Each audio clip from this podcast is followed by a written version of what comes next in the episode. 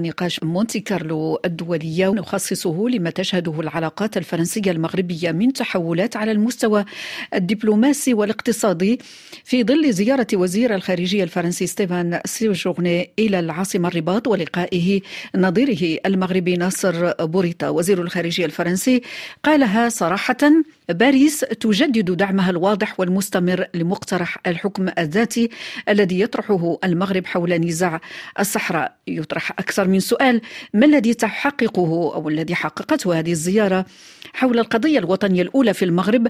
ما هي العقبات التي تحول حتى الساعة دون تحقيق هذا الحدث؟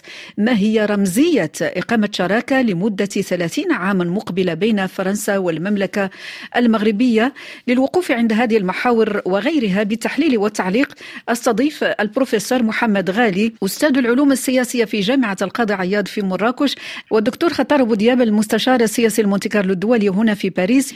إذا حراك دبلوماسي مكثف شهدته العاصمة المغربية الرباط مع زيارة وزير الخارجية الفرنسي ستيفان سيجورني مبعوثا خاصا من الرئيس الفرنسي إيمانويل ماكرون إلى المملكة. ما الذي حققته هذه الزيارة خاصة حول القضية الأولى الوطنية في المغرب؟ وأستهل معك البروفيسور محمد غالي أستاذ العلاقات السياسية في جامعة القاضي عياض تفضل نعم. نقول بأنها زيارة عودة المجاري إلى أصلها، نحن نعلم جيدا بأن فرنسا هي حليف استراتيجي كان موثوقا به. يمكن أن أقول حتى خطاب 20 غشت 2022 بمناسبة تخليد الذكرى 69 لثورة الملك والشعب حين أكد الملك محمد السادس على أن النظارات التي ينظر بها المغرب إلى الخارج هي نظارات الوحدة الترابية للمملكة المغربية.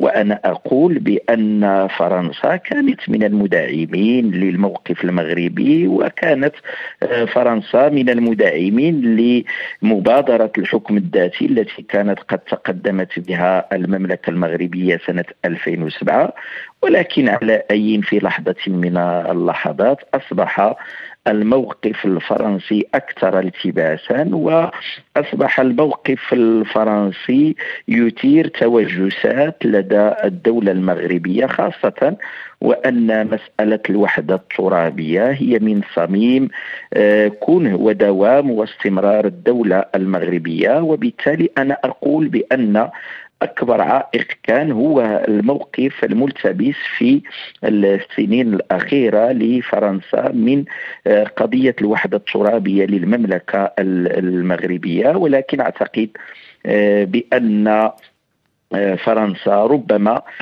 تداركت الآن أمور آه، كثيرة وأنا شخصيا كنت في مجموعة من نعم. التحاليل وفي مجموعة من البرامج الإذاعية. قلت بأن الموقف الفرنسي تأخر كثيرا عن دعم قضية الوحدة الترابية للمملكة. الموقف الفرنسي تأخر عن الموقف الألماني والإسباني والبرتغالي والهولندي والروماني والهنغاري والصربي والإنجليزي كذلك والبريطاني.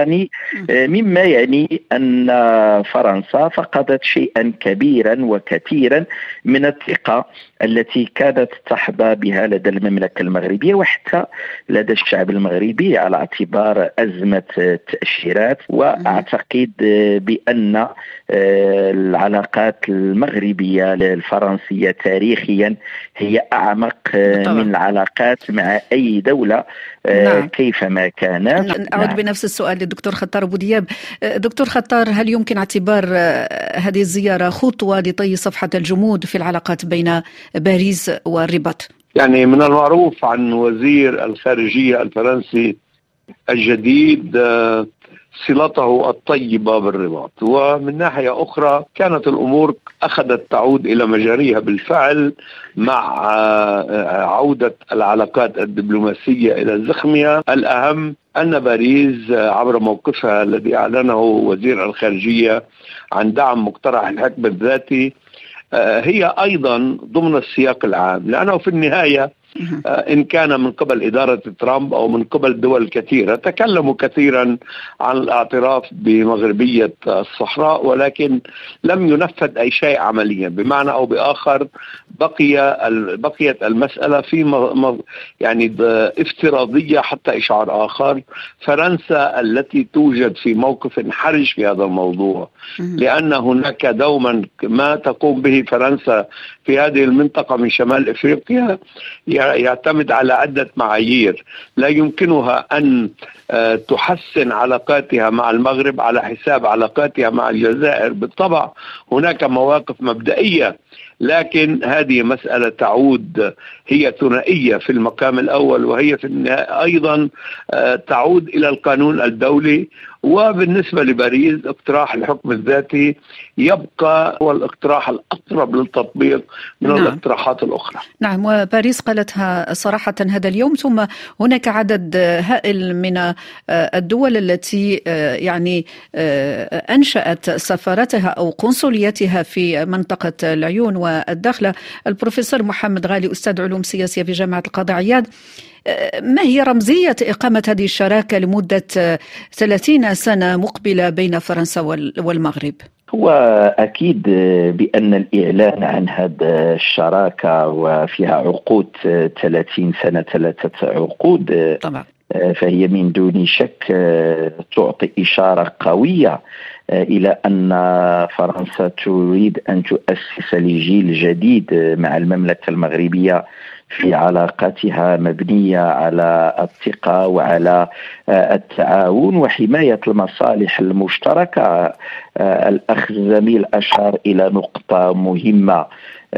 وهي قال بأن الولايات المتحدة الأمريكية اعترفت ولم تنفذ أو دولة أخرى اعترفت ولكن على الأقل فرنسا لم يكن مسموحا لها آه، بأن لا تحترم هذا الشعور المعنوي. هو شعور معنوي ولكنه آه، له ثمن غالي كما يقال وبالتالي ف آه، ما الذي كان يمنع فرنسا من أن على الأقل تعلن موقفا متوازنا فيه نوع من التوازن كما أشارت مجموعة من الدول. المملكة المغربية فهي واضحة هي المملكة المغربية لا تتهرب آه، من معالجة المسألة داخل هيئة الأمم المتحدة ولكن المملكة المغربية لا تكون مرتاحة عندما آه، تكون مواقف دولة غير المواقف المواقف آه، التي يجب أن تكون مدعما للمبادرات لأن المبادرة الوحيدة التي طرحت بعد آه، نداءات أمناء عامون لمجلس الأمن خاصة بعد وقف إطلاق النار بين المملكة المغربية وجبهة البوليزاريو في 1991 برعاية من الأمم نعم. المتحدة لم تكن هناك مبادرات للسلام بل المبادرة الوحيدة التي كانت هي مبادرة الحكم الذاتي التي تقدمت بها المملكة المغربية وبالتالي الواجب الأخلاقي يفرض أن نؤيد الذي أخذ المبادرة ويبحث عن الحل وليس الذي يستنكف ويفرض أي آه، حل وخرق وقف إطلاق النار وبالتالي فأنا كما قلت هنا نتكلم عن البيئة نعم. المحيطة حتى تضمن العلاقات المغربية الفرنسية استدامتها ودوامها وصلابتها لا بد وأن يكون هناك قدرة في الوصول إلى تلك الأرضية المشتركة التي تحمي المصالح الاستراتيجية لكل بلد لأن لكل دولة سيادتها ولها كنهها ولكن بطبيعة الحال المشترك نعم. نعمل عليه ونعطي وقت لإدارته وتدبيره خصوصا وأن المملكة المغربية الآن فتحت مجموعة من الأوراش الاستراتيجية نعم. لا أدل أن آخر خطاب بمناسبة ذكر المسيرة الخضراء الملك محمد السادس أطلق مبادرة الطريق نعم. الأطلسي نعم سنعود نعم سنعود نعم. إلى هذه النقطة آه، آه، آه، دكتور محمد غالي دكتور خطار أبو دياب يتم الحديث مؤخرا وعقب هذه الزيارة لوزير الخارجية الفرنسي إلى المغرب استعداد زيارة مهمة وزيارة تاريخية سيقوم بها الرئيس الفرنسي مانويل ماكرون إلى المغرب. ما هي رهانات هذه الزيارة دكتور خطار؟ نعم تأخرت هذه الزيارة والرئيس ماكرون تأخر في إعطاء آه، الأهمية للعلاقة الفرنسية المغربية. ربما هذه إحدى إخفاقاته في السياسة الخارجية بشكل عام في السياسة الإفريقية والمتوسطية بشكل خاص. وكما يقول المثل باللغة الفرنسية آه، خير أن تأتي متاخرا من أفضل من أن لا تأتي من ابدا. تأتي. نعم. ولذلك أعتقد الآن الرئيس ماكرون بعد زيارة وزير خارجيته والإعلان عن شراكه لمدة 30 سنة هذا فيه تجاوز لبعض الخلافات أو لبعض المسائل التكتيكية. أظن من الناحية الاستراتيجية هناك مصلحة استراتيجية كبيرة لهذا التقارب الفرنسي المغربي. آه، آه، باريس والرباط معنيتان بذلك.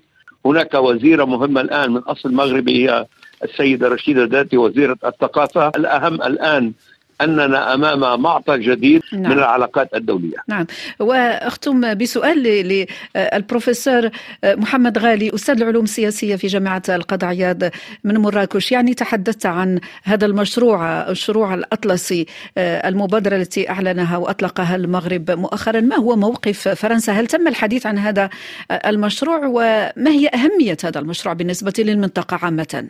هو من دون شك بانه يجب أن نكون صرحاء وواقعيين. فرنسا فقدت الشيء الكثير. في مستعمرتها التقليدية إفريقيا وفرنسا لم تستطع أن تجد البيداغوجيه العقلانيه والمنطقية الملائمة والمناسبة لإدارة مسألة هذا التحول في علاقتها مع الدول التي كانت تستعمرها آه، فرنسا لنكون صرحاء آه، في عهد ماكرون سجلت إخفاقات كثيرة وكبيرة على مستوى إفريقيا في النيجر نعم. مالي وفي بوركينا فاسو ما هي اهميه هذا الموضوع هذا المشروع وبالتالي نعم. لاحظي معي بأن العلاقات عودة العلاقات المغربية الفرنسية يمكن لفرنسا أن تعتمد على المملكة المغربية في التأسيس لجيل جديد في علاقاتها مع الدول الإفريقية، المملكة المغربية نسجت علاقات طيبة وممتازة مع الدول الإفريقية مؤسسة على منطق رابح رابح في مختلف المجالات، لاحظي معي من خلال طرح هذه المبادرة مبادرة الأطلسي التي ستشمل دول لا تتوفر على الساحل الأطلسي وهي مالي وبوركينا فاسو والنيجر. نعم. وتشاد العاهل المغربي أكد على أن ما تزخر به المملكة من بنية تحتية ولوجيستيك سيكون رهن إشارة هذه الدول. وبالتالي تلاحظون بأن المملكة المغربية فهي واضحة مع هذه الدول. من خلال مقاربة رابح رابح وبمنهجية جديدة لا تجعل إفريقيا فقط منطقة للتقاطب والتجاذب والتنازع الذي لا يضفي إلى أي شيء.